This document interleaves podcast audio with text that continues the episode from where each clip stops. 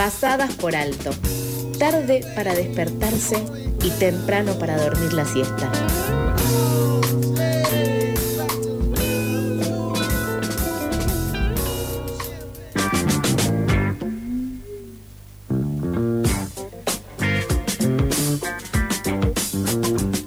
Segundo bloque de pasadas por alto y continuamos con más información. La ley de alquileres está a un paso de perder sus puntos más importantes. El plazo mínimo del contrato de tres años volvería a dos años, se eliminaría el índice de actualización y dejaría de ser necesaria la inscripción de los contratos en AFIP. De esta forma, el mercado inmobiliario recupera su lugar en la relación con el inquilino. La iniciativa de volver al Estado previo a la actual ley está consensuada en la Cámara de Diputados entre el Frente de Todos, con Sergio Massa a la cabeza, y Juntos por el Cambio, con el acompañamiento de bloques menores. Por eso, y para analizar esta situación, ya estamos en comunicación con Sergio Rosanovich, economista del Centro de Economía Política Argentina, CEPA, quien elaboró un informe sobre la, situación de la ley de alquileres. Sergio, buen día. Charlie te saluda al aire de FM La Tribu. Hola, ¿qué tal? Buenos días. Me estoy escuchando doble, o sea, lo que yo hablo me rebota.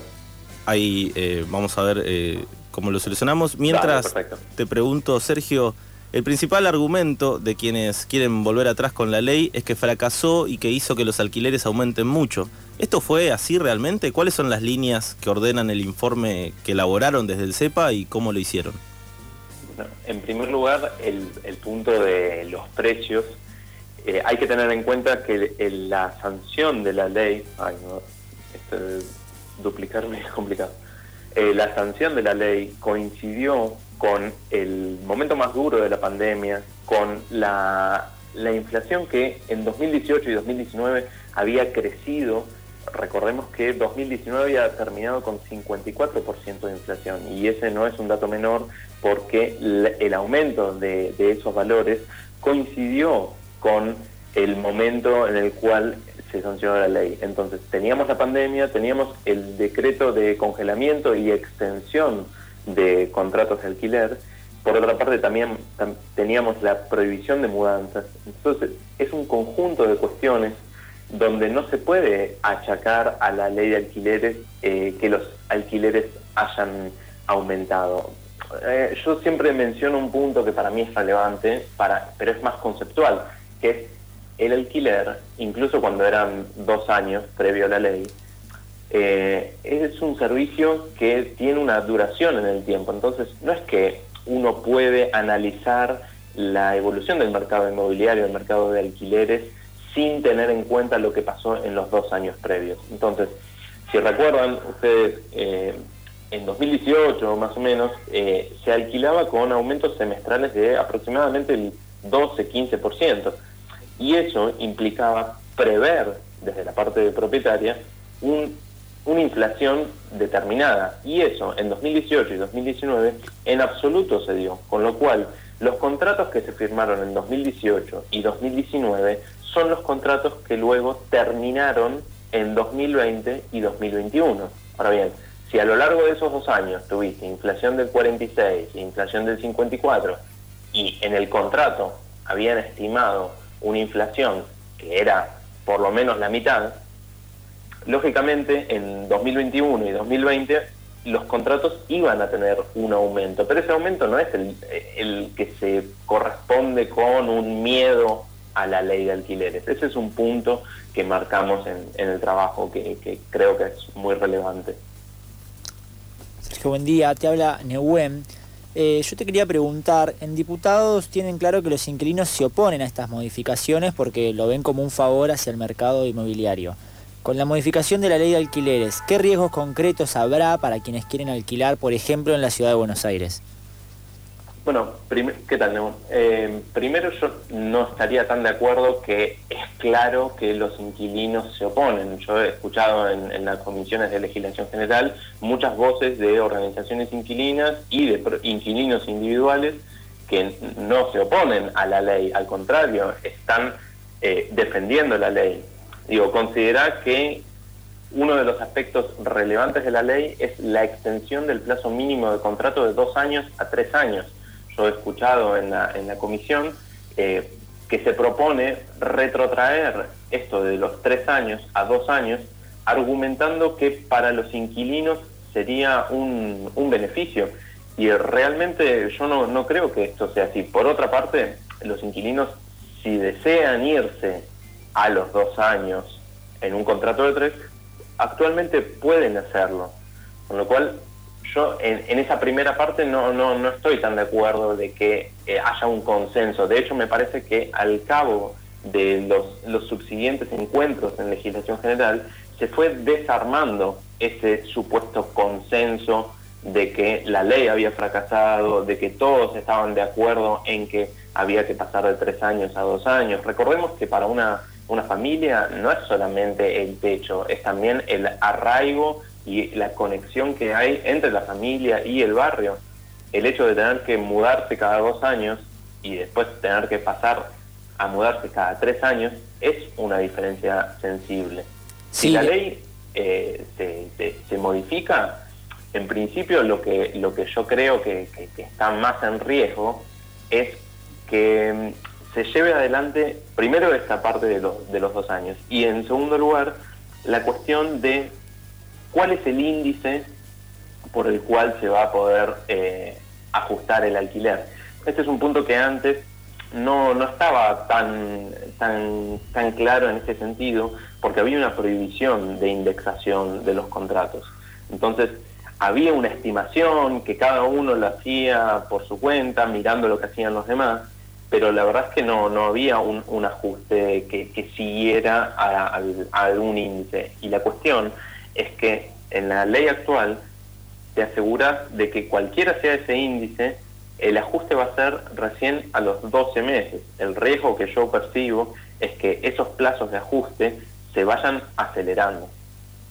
Está bien, sí, tal cual. Capaz me expresé mal, pero no, no, claro, partíamos de que los inquilinos se oponen a ciertas modificaciones, en especial, por ejemplo, esta de bajar de tres años a dos, que por supuesto que para quienes alquilan, es mi caso, tener tres años es una tranquilidad para proyectar por lo menos un poco más a largo plazo.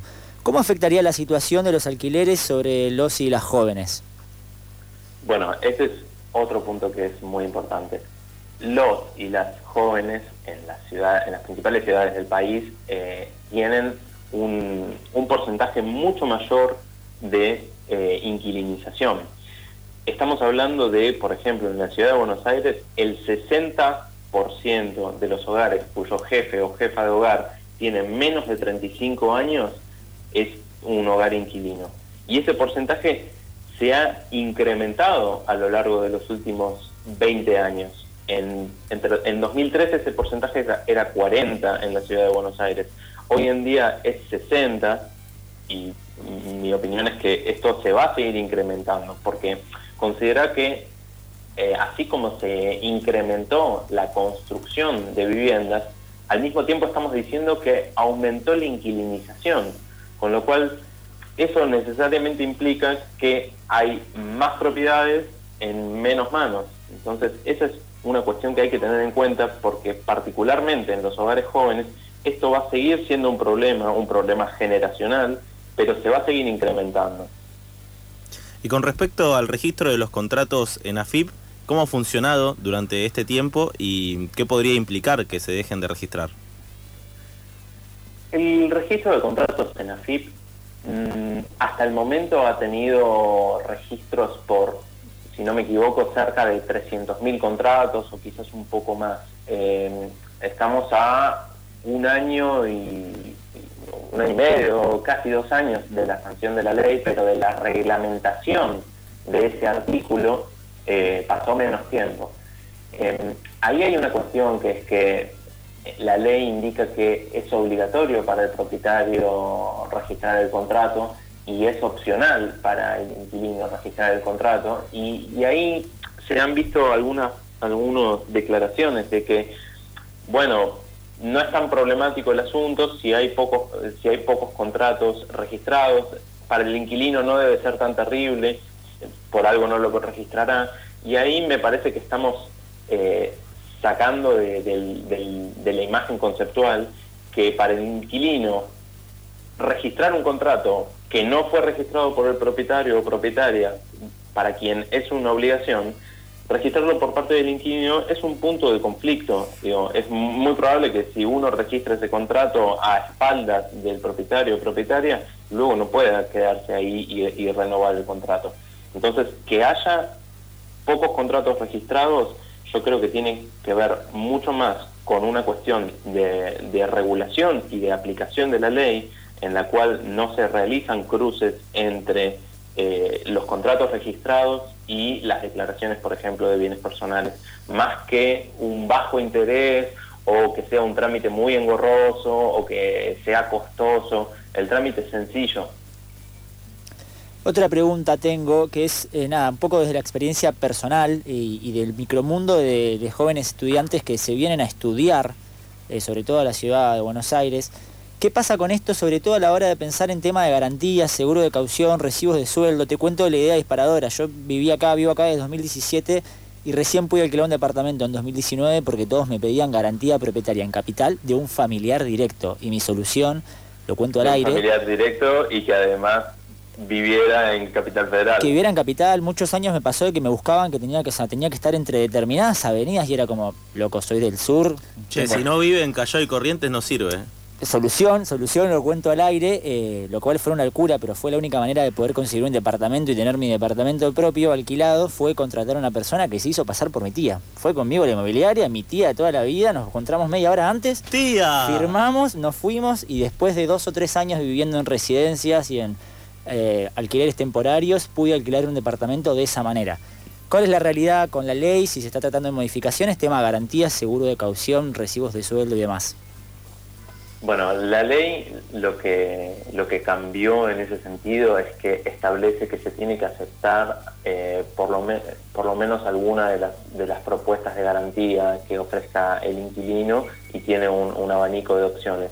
La cuestión es que eso termina no ocurriendo a mi forma de ver porque si no presentas el, formato de garantía que, que espera la parte propietaria o la inmobiliaria, finalmente te dicen, no, bueno, se lo alquilamos a alguien más y eso quizás por detrás tiene que ver con no cumplir con ese requisito. Lo que yo sí veo es dos cosas. Una, que la cuestión de la garantía propietaria es más un uso y costumbre donde esa, esa garantía viene a representar una, una seguridad patrimonial más que un real colateral que entre en juego en el caso de que no se pague el contrato, digamos nadie ejecuta una propiedad de 70, 80 o 90 mil dólares por una deuda de alquileres de, no sé, 200 mil pesos. Entonces, es más un uso y costumbre que una real solución a una contingencia. Y después lo que sí eh, he visto con el paso de los años es que se ha incrementado la proporción de avisos de oferta de alquiler donde se aceptan seguros de, caución, por ejemplo. Esto incrementa el, costo para, para, las y los inquilinos, pero por lo menos es algo que yo creo que de alguna manera se puede conseguir, al contrario de, la, la, propiedad en garantía, de familiar directo, del mismo apellido y que vive entre tales y tales avenidas. Muchas gracias Sergio por eh, tomarte este tiempo para hablar con FM La Tribu, con Pasadas por Alto y seguramente seguiremos en contacto a raíz de las, eh, de las actualizaciones, de las novedades que haya sobre este tema. Bueno, muchas gracias a ustedes. Pasaba Sergio Rosanovich, economista del Centro de Economía Política Argentina, quien elaboró un informe sobre la situación de la ley eh, de alquileres y sobre esta situación también hay más datos. Los datos de la Ciudad de Buenos Aires muestran que Em, tuvo lugar a fines de 2019 y especialmente entre marzo, de, entre marzo y mayo de 2020 sobre el informe del CEPA. Eh, son todos periodos previos a la sanción de la ley 27.555. De hecho, a partir de su sanción, la oferta se estabiliza, es lo que él mencionaba, que los datos que, bueno, que se decía que hubo aumentos de alquileres se corresponden eh, más a una cuestión inflacionaria, a una cuestión de actualización de precios, que a, que a un miedo sobre las consecuencias de la nueva ley. Los precios aumentaron 75% en un año. En la ciudad de Buenos Aires, analizando los últimos 10 años, hay un continuo crecimiento En 2008 eran más o menos 23% de los hogares eh, con inquilinos y hoy estamos cerca del 34-35%, es decir, más de 10 puntos de aumento.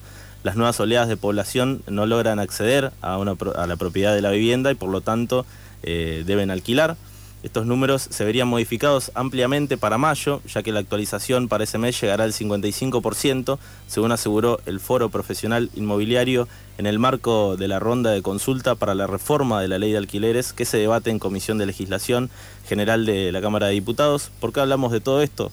Porque la ley de alquileres está a un paso de perder sus puntos más importantes, que son el plazo mínimo del contrato de tres años que volvería a dos años, se eliminaría el índice de actualización y dejaría de ser necesaria la inscripción de los contratos en AFIP. De esta forma, el mercado inmobiliario recupera su lugar en la relación con el inquilino.